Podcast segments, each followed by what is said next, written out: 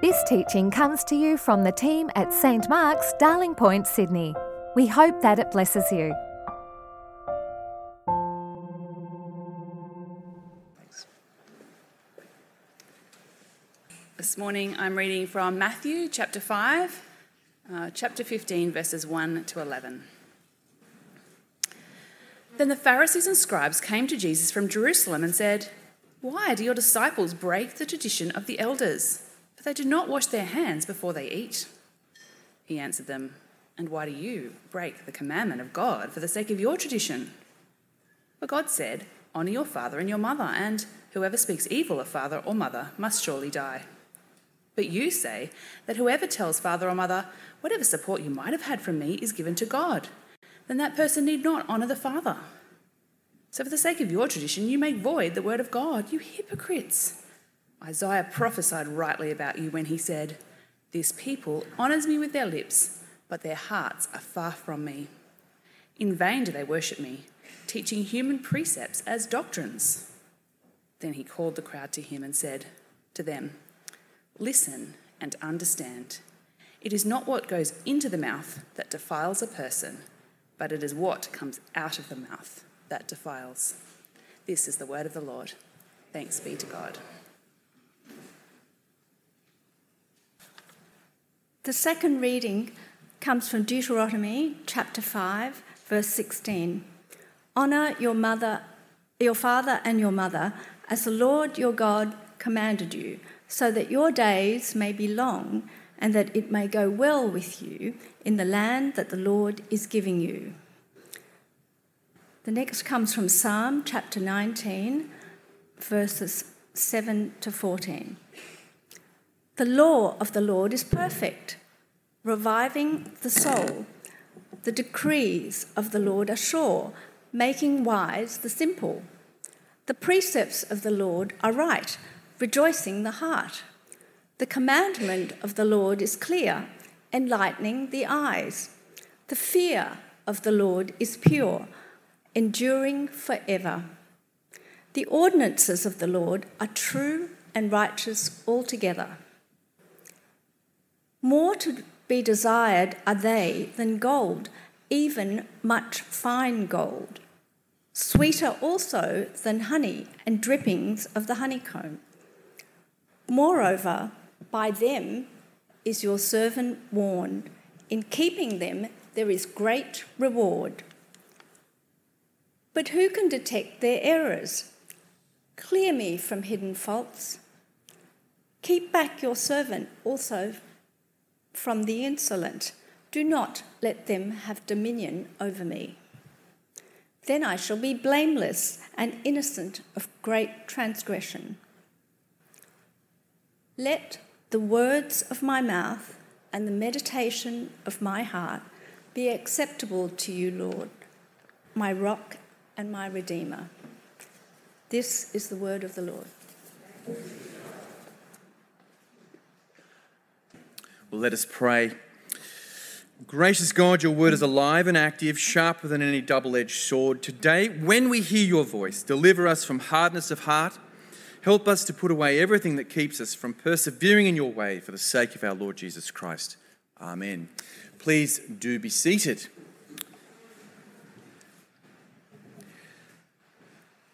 Now, the English poet uh, Philip Larkin wrote uh, quite a few memorable poems, but he wrote once a poem about parents. You may have heard this poem, uh, and I'm going to recite it for you now, but I'm going to censor it, just in case you know the original. They mess you up, your mum and dad. They may not mean to, but they do. They fill you with the faults they had and add some extra just for you. Now, I found that this poem, and uh, I've read it many times in my life as an English teacher and, and uh, in other contexts too, makes people sigh. It really does hit a nerve. Because the relationship we have with our parents is one of the most fraught and most complex of all human relationships. And ever since Sigmund Freud, we've blamed our parents, sometimes rightly so, for our faults, our flaws, and our limitations. Many an hour on the therapist's couch has been spent detailing the ways in which our mother and our father have hurt us by their absence or their emotional distance or their demands that we succeed on their terms, their helicopter or tiger parenting, their indulgence or their neglect, perhaps even by their abuse. Knowing how we can mess up our kids in our turn, having been messed up ourselves, has produced a deep anxiety in us about parenting. We're a very anxious culture when it comes to parenting. At least in the middle class West, we are so hypersensitive about our kids that we've come to believe that the point of parenting is to produce happy children rather than mature and robust adults. And yet, at the same time, as, they, as we know that they've messed us up, we do tend to love our parents we think it's better to have had parents than not to have had them. We'd hate to be parentless. In fact, so many of the great stories of children's literature, from Oliver Twist to Anne of Green Gables to Harry Potter, and I'm sure you can think of many more, start with lost or orphaned children. That's one of the nightmares of that Walt Disney uh, casts over us is the idea that you will lose your parents as a child because to be without parents to be without security, to be without love, and to be without an identity. It's not to know who you are. If we do find ourselves shaped by our parents' vices, then we're also embossed with their virtues as well. I can't tell you how many tearful and heartfelt eulogies I've heard from this lectern, honouring parents right here, recounting with gratitude the blessings that have been handed on down the generations. Which takes us, this complex and vexed situation of our relationship with our parents, to the fifth commandment. The fifth commandment honor your father and your mother as the Lord your God commanded you, so that your days may be long and so that it may go well with you in the land that the Lord your God is giving you. What does this mean? How can we obey this commandment? Well, firstly, it's worth noting that there is no human being that is excluded from this command. Not all of us are parents, but all of us are children. There's no such thing as a self made man or woman. We did not create ourselves. We all are naturally are born from some couple we all emerged from the physical bodies of our parents, mostly from that semi voluntary act that combines the flesh of male and female, and from the bloody struggle of our mothers to give birth. Although we, we tend to be so embarrassed about that that we don't talk about it. That's kind of the most taboo subject of all the idea of how our parents came to parent us. And yet, here's the truth you come from sex and blood and muscle and placenta and birth canal. That's your origin. You're not a clone of someone else. You weren't found in your father's beer or bought down the store or delivered by the stork. You have a uniqueness that comes from the combination, the biological combination of the male and the female that produced you. And we share this condition with the vast majority of animals and even with some plants. Like them, we're creatures of the ground, biological, emerging from the soup of genes and DNA that's been bubbling away in the bodies of our ancestors for millions of years. That's you. As children of parents, then, we take our place in the endless roll call of the generations. We may feel, and it's a particular vice of modern people that we do feel, that history has led inexorably to this point of significance and your existence, that it's all been leading up to you and me. But our very nature smashes this egotism, for the generations pass on. They move on. Now is our time, but our time will pass. And so the command to honour your parents is part of a humble recognition of your creaturely finitude, your biological reality, your dependence on flesh and blood. You are a finite creature. You're not God, in other words. And as a human being, even though you have the dignity and the blessing of being made in the image of God, you're also formed like Adam from the dust of the ground. But this command also reminds us that there is a natural authority in this succession of generations given to human parents over their children. And we see this at work in the natural world as well, for parenting is not just a human thing. Many, many animals parent their young.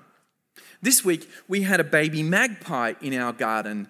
Uh, this, this magpie we were a little bit concerned about because it was so wet and it looked kind of bedraggled and lost. And yet, it wasn't lost at all.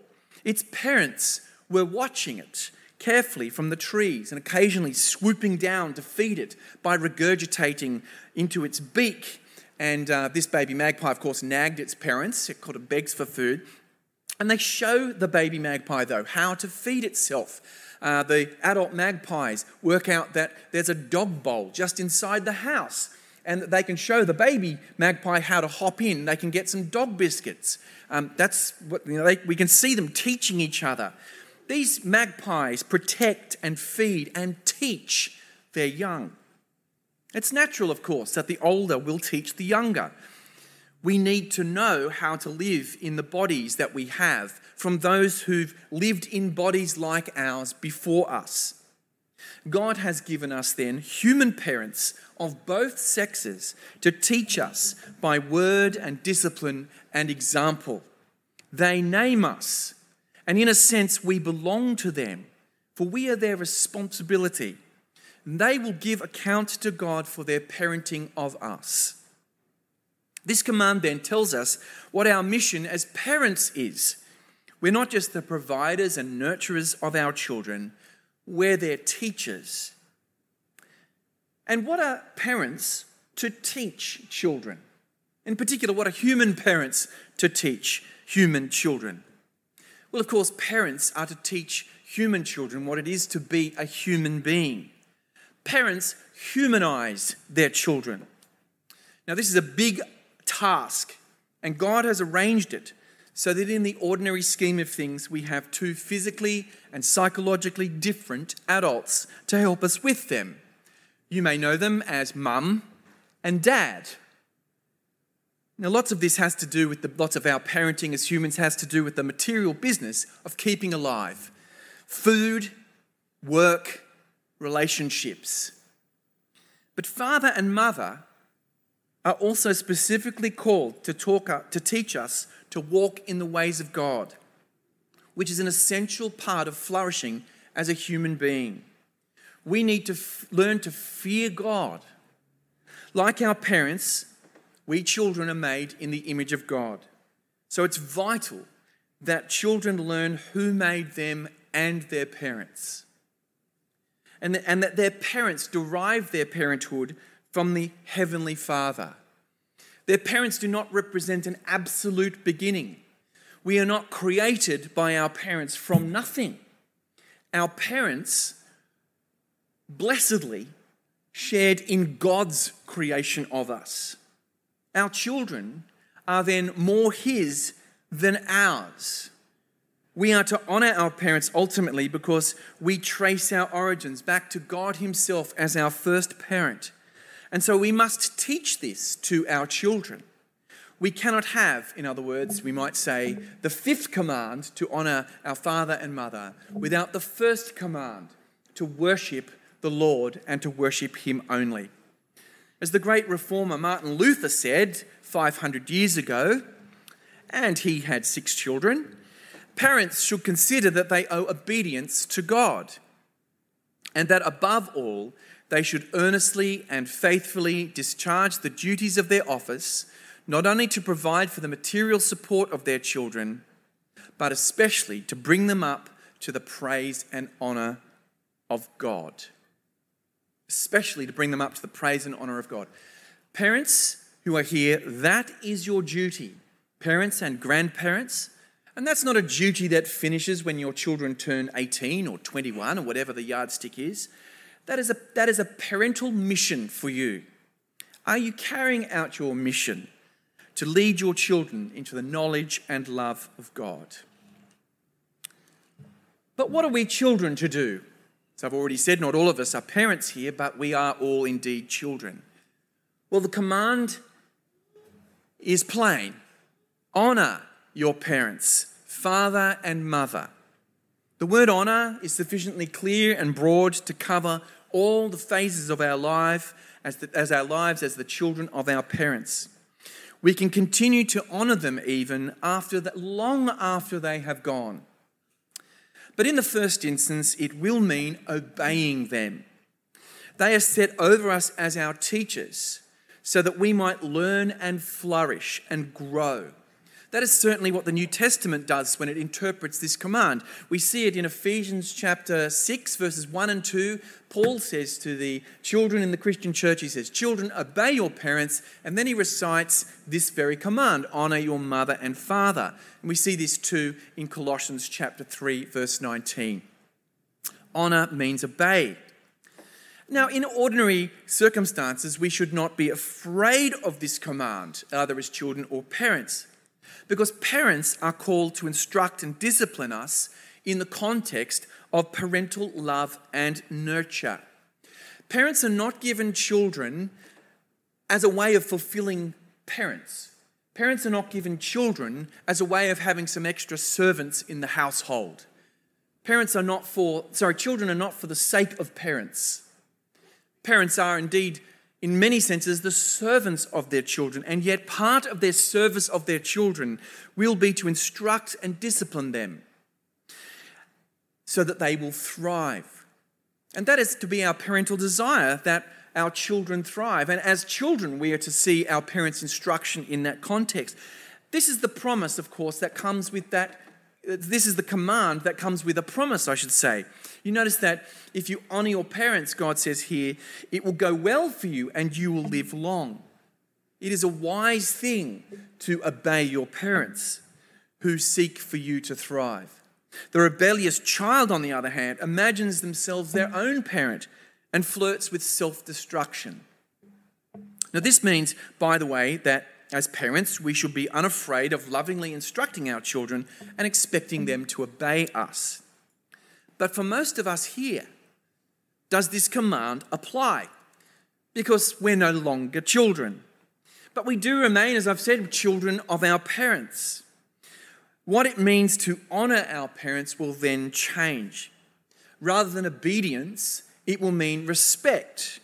It will hopefully mean listening to a valuable, though fallible, source of advice and support, adult to adult. It hopefully will mean a special kind of friendship. In time, as parents age, it can mean a reversal of the order of care and protection. To honour a parent into advanced old age may mean inconvenience and expense, but it's a mark of our dishonour of the elderly that they often feel forgotten or like a burden. I have to say, I've been remarkably challenged by the example of many of you here in the care that you've offered elderly parents when it's been difficult. Often that's been time that you've spent visiting elderly parents who could not get out or arranging things for your elderly parents so that they remain healthy and that they remain well looked after. I've seen that uh, in many, many times amongst our community here. But even after they've gone, how does this command make sense for us? how do we continue to speak about and remember the generation above us? This will be a signal for those who come after us about how our own wisdom and example ought to be heeded. This is one of the real insights of this command. Intergenerational respect benefits everyone, especially the young.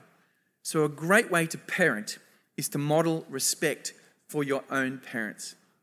I have to say, this is one of the things that marks out the Christian community from the community around us.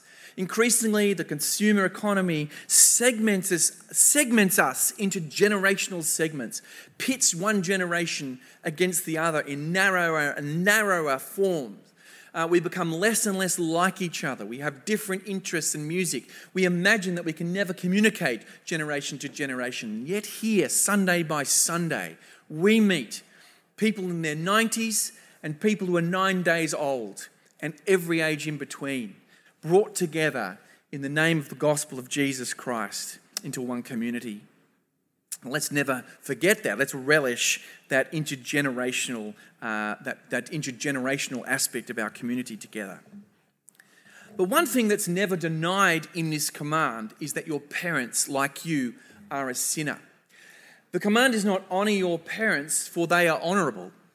The command is not honour your parents, for they are infallible. Quite the opposite. They are not divine or perfect. They will have messed you up, even in the best of cases. They will have filled you with the faults you have had, you that they had, and added some extra just for you, as the poem went. But this command does not say to us that mum and dad are God.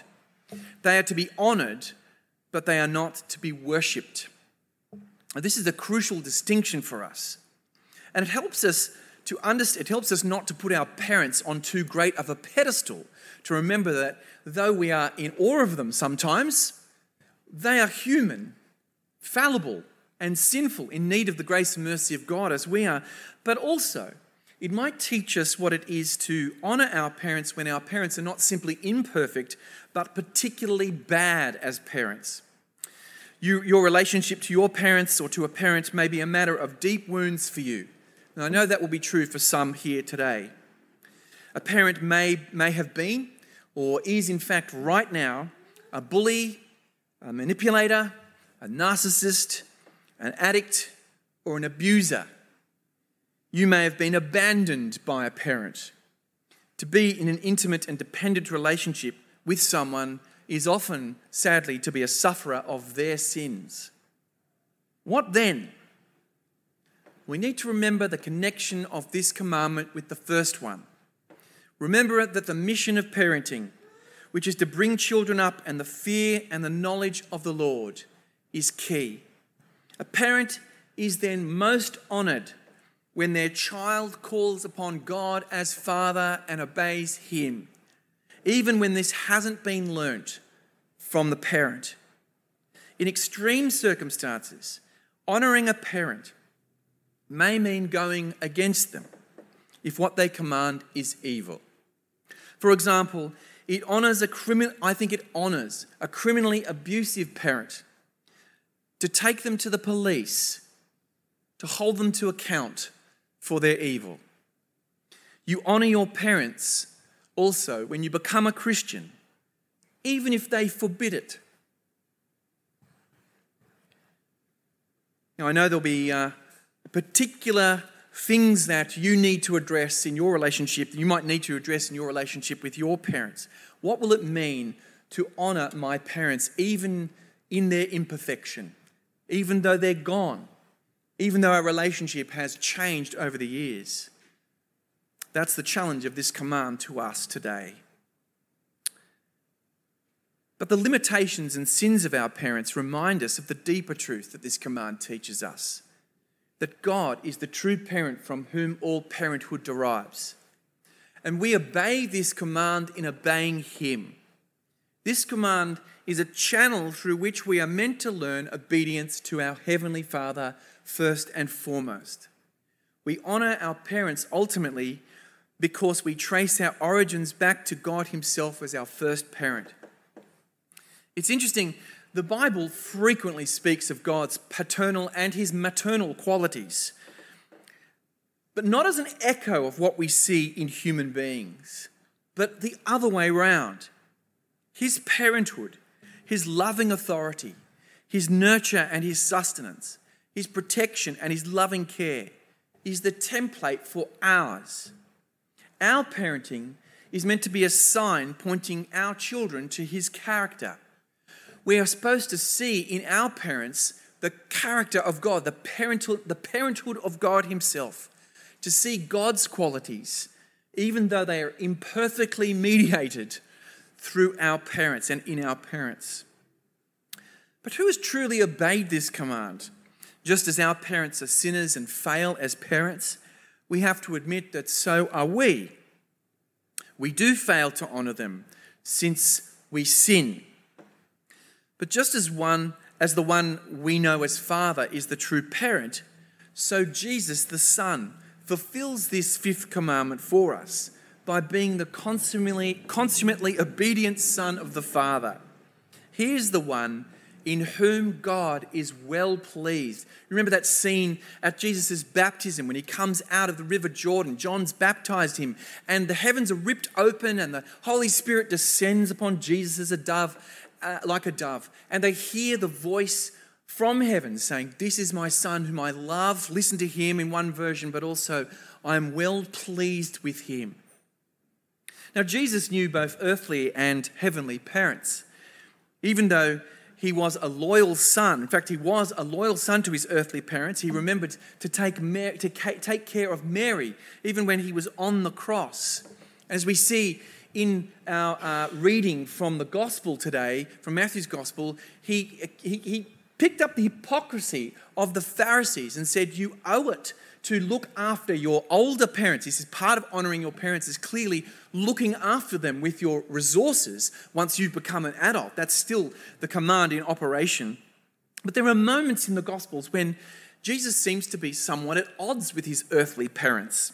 When he was young, you remember his parents lost him at the temple. Do you remember that? Uh, he was left behind when they went home. It was a little bit careless, but I mean, you, you can imagine the scene. They'd left their 12 year old son behind. Um, but Jesus said, Well, I actually needed to be at my father's house, learning from him, listening to his word. A woman once called out to him in the crowd, Blessed is the womb that bore you and the breasts that nursed you. And Jesus replied, Blessed rather are those that hear the word of God and obey it. It's a really interesting account of what true childhood is, what true, the true nature of the relationship between parents and children, our, our relationship to our Heavenly Father is, that we hear His word and obey it. He called His disciples to leave their earthly families behind and follow Him. When his mother and brothers once came to do what we would know as an intervention because they thought he was slightly mad, he pointed to the listening crowd and said, These who listen to my word and put it to practice, these are my mother and my brothers. Jesus points us again and again to the fatherhood of God, the ultimate fatherhood of God. And by dying for us, he brings us into God's family as our elder brother so that we too can call God Father, as he invites us to do when we pray that wonderful prayer, Our Father in heaven. In Christ, by his Holy Spirit, we can say, Thou, my true Father, and I, thy true heir as the hymn goes, or I, thy, thy child, let me be. Though we, like prodigal children, did not honour our parents, we find that by faith in Jesus Christ, they are truly honoured.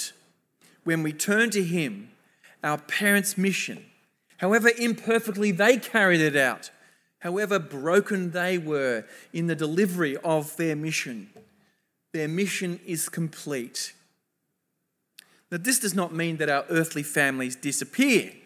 Jesus tells us to look after our earthly families. We're still to honour our parents. We're still to parent our children. We're still to be the spouses of our spouses. But we're also given a new family in Jesus Christ. We're brought into a new family as the child of the heavenly, as the children of the one heavenly Father. His people may or may not be genetically related, but we are spiritually related, related to one another by the Spirit. And so we gain, as Jesus promises, new mothers and brothers and sisters and fathers. And so this is a family. We rightly call each other brother and sister. We rightly have quasi parental relationships and child relationships with one another. I was reminded, by the way, just uh, recently, um, I uh, met a, a, a, friend of Chinese background who introduced his nine year old daughter to me as, uh, and said, I'm Uncle Michael. We used to do that when, uh, when uh, I was a kid. We used to call all older friends of the family uncle and auntie. Um, this still happens in indigenous culture as well, but we've lost that in, in the West, and I think that's partly because it makes us feel old when we're called uncle and auntie. You can speculate about this later. But it's a, it's a sorry and sad thing. I think it's a great loss. And it's a shame that in the church community, we don't remind each other of the familial relationship we have in this way.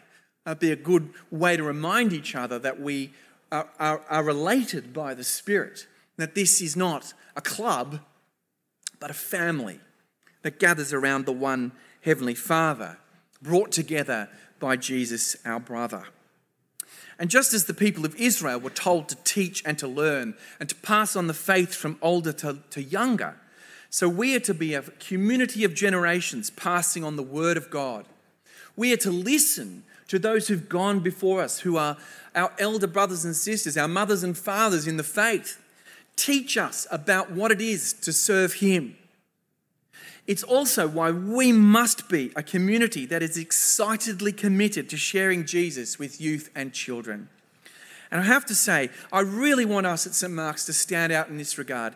The Anglican Church nationwide has an average age of something like 65 or, or, older. There are some dioceses, in the Diocese of Adelaide, the average age of people attending church is over 75 years old. I think obedience to this command to this nature, the nature of the church as the family of God in Jesus Christ, should lead us to be better than that in sharing Jesus with youth and children.